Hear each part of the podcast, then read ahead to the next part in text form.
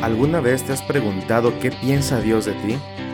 ¿Sabes cuál es el plan de Dios para tu vida? ¿Cuál es el plan original de Dios para el cual te creó? ¿Sabes que Dios te creó para algo grande? Te invito a que descubras y vivas tu mejor versión escuchándolo a Él. Bienvenido.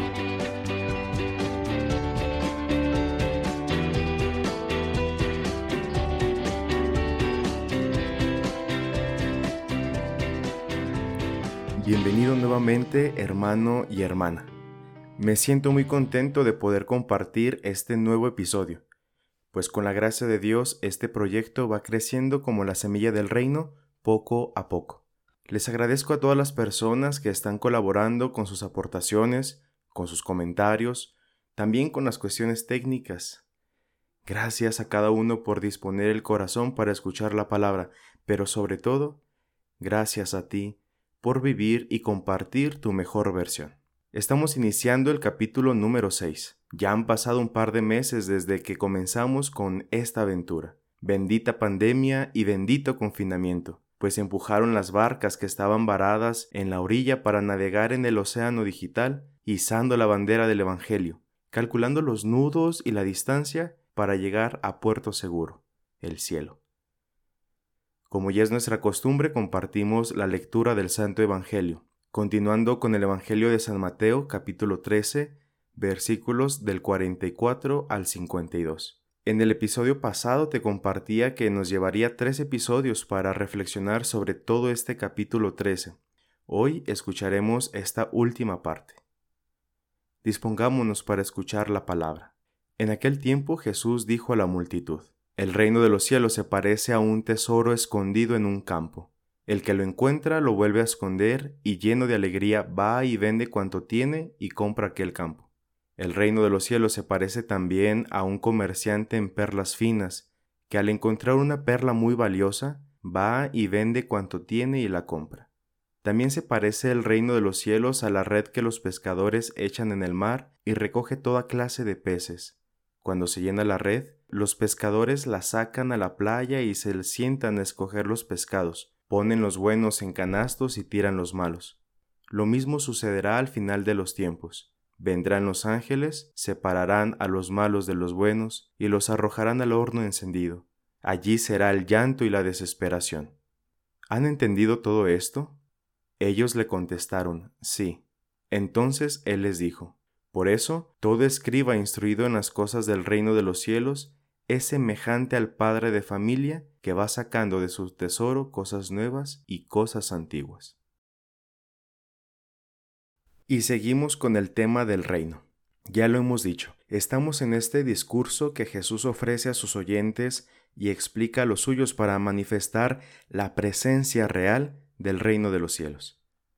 Seguimos rumiando y reflexionando sobre el reino. Jesús habla nuevamente en parábolas. Hoy escuchamos otras 3.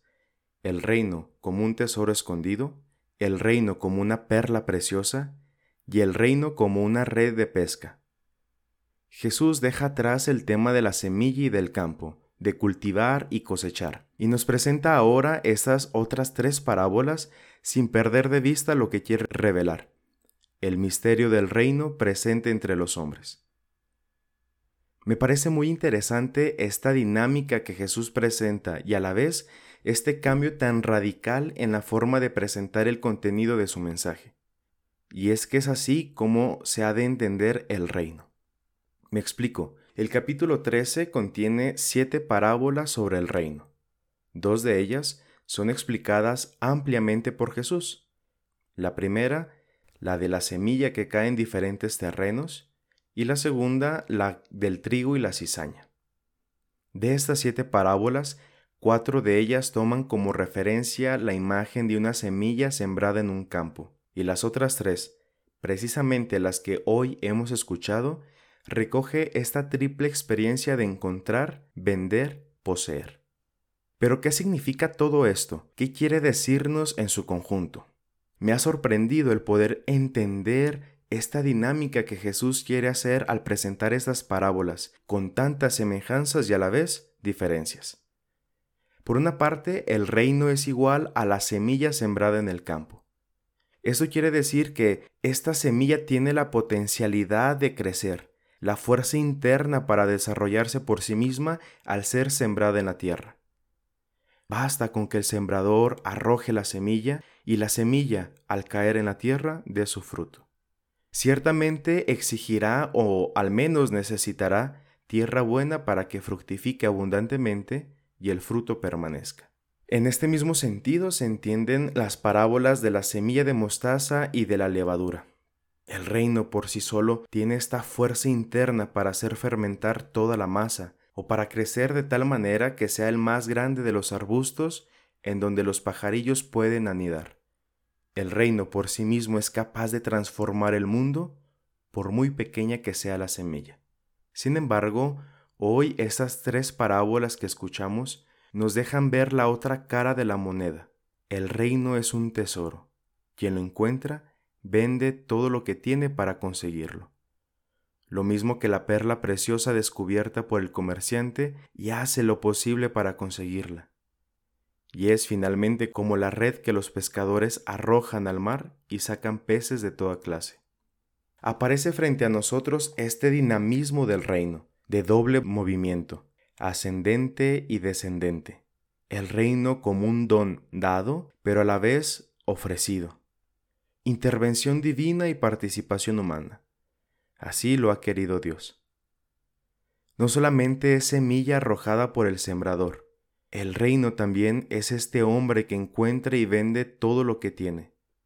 Es esta red que saca peces de todo tipo, pero que los pescadores separan los buenos de los malos. Es fascinante ver este doble movimiento del reino. Pero más fascinante es pensar que Dios, para implantar su reino, para hacer crecer su semilla, para hacer fermentar toda la masa, ha querido necesitarte. Sí, como lo oyes, Dios ha querido necesitarte. Ha querido que participaras en el proyecto reino, proyecto en el que te ha contemplado, que te ha tomado en cuenta desde toda la eternidad.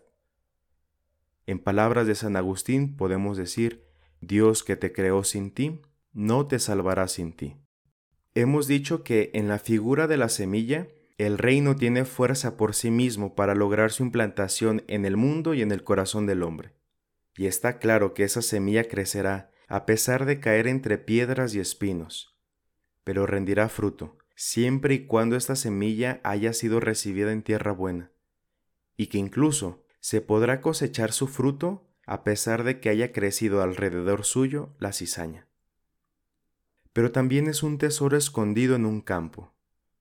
Así como es la semilla de mostaza la más pequeña entre todas las semillas, así el reino es también un tesoro escondido. No está a simple vista, no está al descubierto, sino que es visible solo para aquellos que están en actitud de búsqueda. Lo mismo pasa con la perla preciosa. A simple vista, todas las perlas son iguales, y más para un comerciante de perlas finas, como lo describe el Evangelio, quien está más acostumbrado que nadie en continuamente ver perlas, revisar su valor y desechar aquellas que no son auténticas. No por nada la liturgia sitúa junto con este evangelio el pasaje del rey Salomón, que en la primera lectura, tomada del primer libro de los Reyes, el Señor se le aparece en sueños y le da la oportunidad de pedirle lo que él quiera. Y el rey Salomón, con una intuición muy acertada, le pide al Señor sabiduría del corazón para saber gobernar a su pueblo y distinguir entre el bien y el mal. Y es precisamente esta sabiduría del corazón la que necesitamos nosotros, la que necesitó el hombre en el campo y el hombre que revisaba las perlas para poder distinguir lo valioso de ese tesoro y para poder convencerse de que esa perla era de gran valor. Nos topamos entonces con esta disputa que se hace en los filósofos. ¿El valor es subjetivo? Nos podremos preguntar, ¿acaso el valor depende de cómo lo perciba?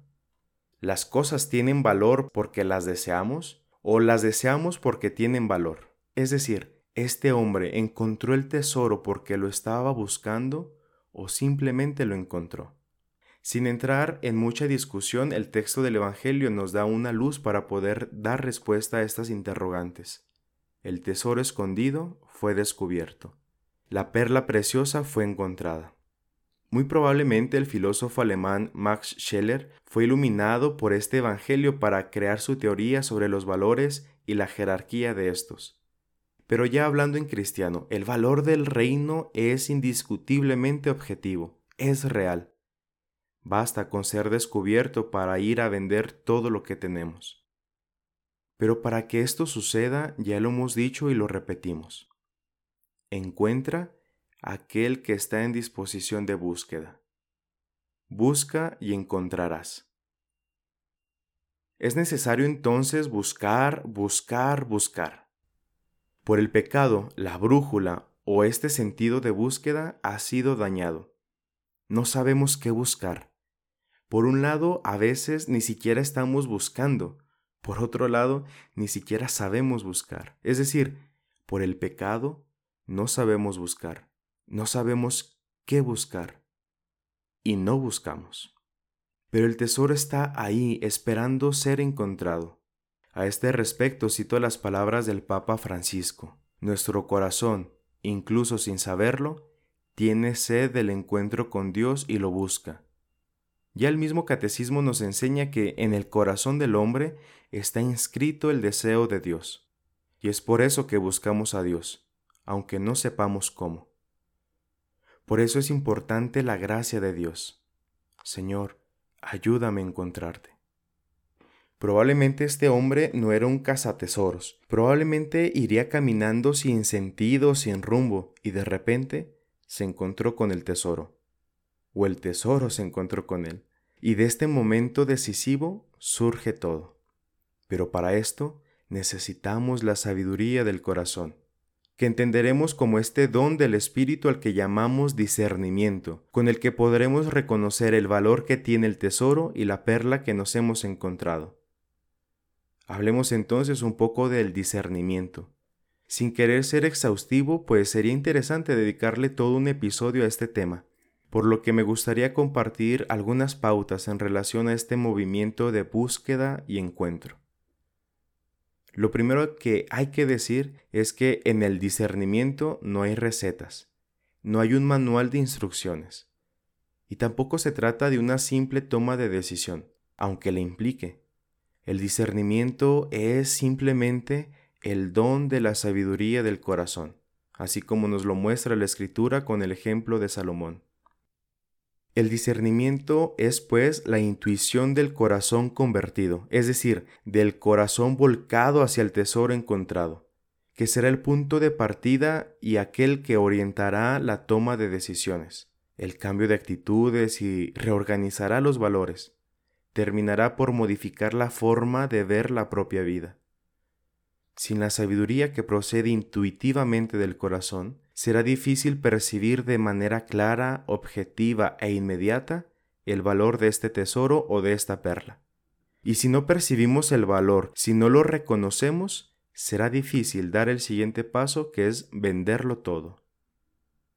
Muy probablemente tú, hermano o hermana que estás escuchando esto, muy probablemente ya te has encontrado este tesoro. Ya has descubierto la perla preciosa y de gran valor. Probablemente este encuentro, como el del Evangelio, ha provocado en tu corazón una inmensa alegría. O probablemente, hermano, hermana, no sé, sigas en esta búsqueda. Sigas recorriendo el campo de tu vida, caminando de un lado a otro, buscando sin saber qué buscar. Sea cual sea tu caso, es necesaria la sabiduría del corazón. Esta sabiduría que nos hace descubrir o redescubrir el valor del tesoro. Es necesario el discernimiento. En otras palabras, si ya te has encontrado con el tesoro, con mayúscula, o sigues buscándolo, siempre, en cada momento, es necesario el discernimiento.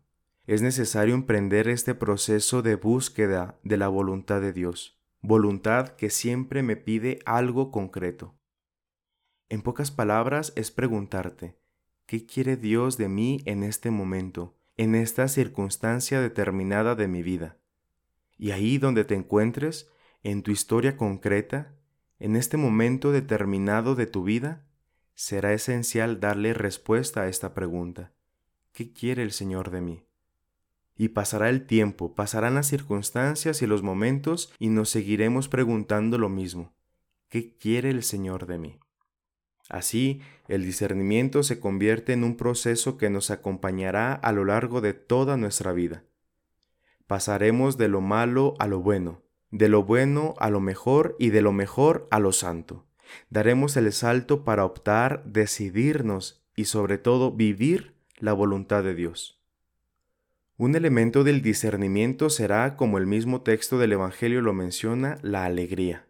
Si esto que encontré no me provoca alegría, habrá sido una piedra que confundí con un tesoro o con una perla. Pues el reino, el tesoro o la perla, como lo quieras ver, no provoca alegría por el valor que tiene, no, sino por haberlo encontrado. Este encuentro mueve, toca y transforma todo. El hecho de haberme encontrado con el tesoro provoca alegría. Y con esta misma alegría el movimiento va creciendo. No solo me alegro por haberlo encontrado, sino que hago todo lo posible por poseerlo, por hacerlo mío. El texto del Evangelio dice que, lleno de alegría, va y vende todo cuanto tiene. Al encontrarnos con este tesoro, no consideramos algo más valioso que él. El único deseo es el de poseerlo.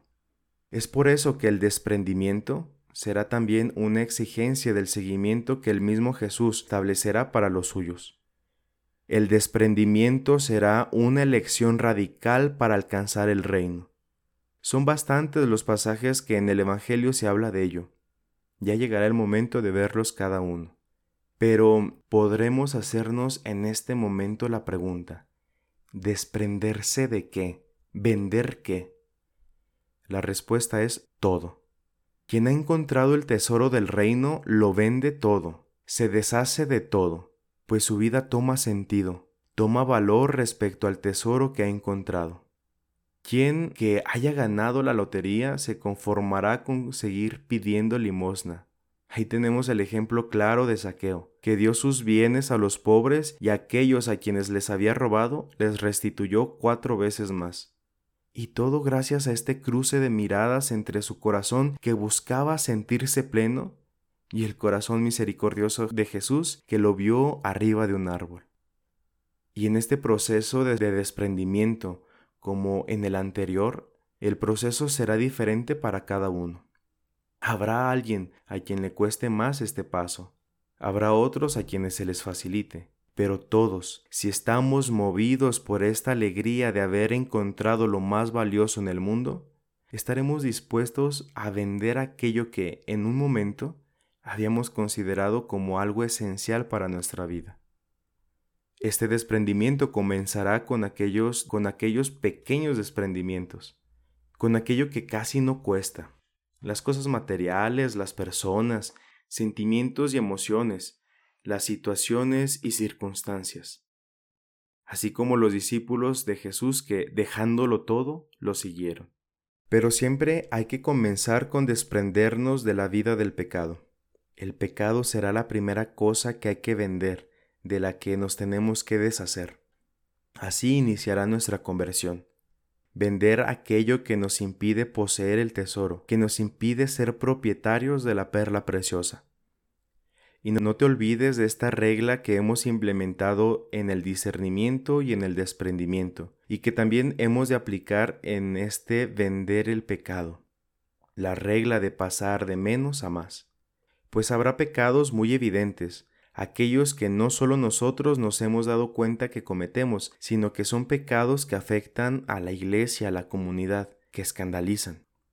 Luego tendremos que deshacernos de aquellos pecados sutiles, pecados a los que nos hemos acostumbrado y que por la costumbre ya ni los sentimos, ya ni nos damos cuenta de que los tenemos, de que los cometemos. Estos pecados se llaman pecados habituales. Luego tendremos que seguir dando pasos firmes para renunciar a todo pecado en nuestra vida. Conforme vamos deshaciéndonos de estos pecados un poco más evidentes, creceremos en la sensibilidad hacia Dios y al pecado, y nos daremos cuenta que también tenemos pecados que se han anidado en el corazón, que han encontrado una grieta en donde esconderse. Y es que este tipo de pecados buscan esas heridas en el alma, heridas que aún no hemos sanado, inclusive heridas de las que aún no nos hemos dado cuenta, de las que no somos conscientes. Y por esa herida han echado raíces en el corazón. Son pecados que han aprendido a convivir conmigo, precisamente porque se han alimentado de estas heridas del pasado. Y ahí tendremos que descender para cortar hasta la última raíz. Pero tranquilo, todo esto es un proceso. El reino siempre exige más. Probablemente al inicio de nuestra conversión, al habernos encontrado con el tesoro, el desprendimiento significó algo relativamente sencillo, o al menos algo evidente, pero conforme vamos avanzando, el desprendimiento costará más y más, pues será necesario desprendernos incluso de nosotros mismos. Ya para terminar, y en forma de resumen, este es el proceso que hemos de realizar. Primero, es encontrar el tesoro, que en primer lugar implica de nosotros una actitud de búsqueda, y a la vez necesitamos el don del discernimiento, para saber distinguir y reconocer el verdadero valor del reino que se esconde en el tesoro y en la perla. Segundo, la alegría. Hay que revisarnos constantemente, preguntarnos si esta alegría es verdadera o superficial, si es auténtica o es pasajera. Aceptar que en las cosas de Dios no siempre hay consuelo en el corazón, pero que a pesar de la adversidad, esta alegría, este sentido de paz prevalece. Por último, hay que venderlo todo para poseerlo todo.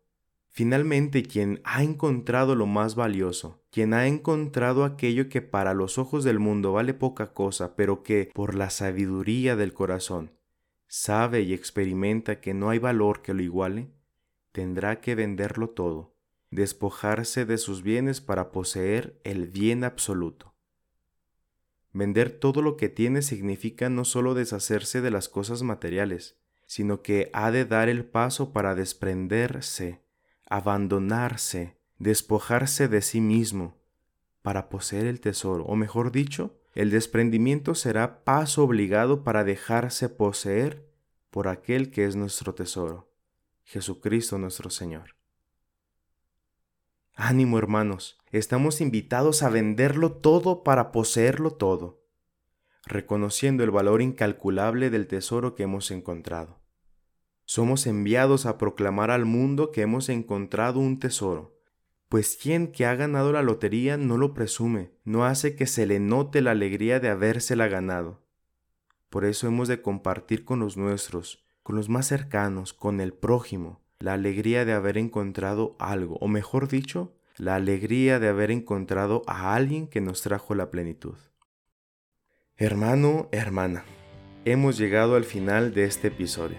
Si te gustó y sobre todo si te ayudó a crecer en tu vida de fe y si te ayudó a avanzar, aunque sea un poquito en el proceso, en el camino para descubrir tu mejor versión, no olvides compartirlo con tus amigos, con tu familia, pues Dios se comunica comunicándolo. Te invito a que nos sigas en nuestra cuenta de Instagram, @auditeilum. Déjanos tus comentarios, compártenos tus dudas e inquietudes. Recuerda y jamás, jamás lo olvides. Vive tu mejor versión, pues en ti se complace Dios. Hasta la próxima.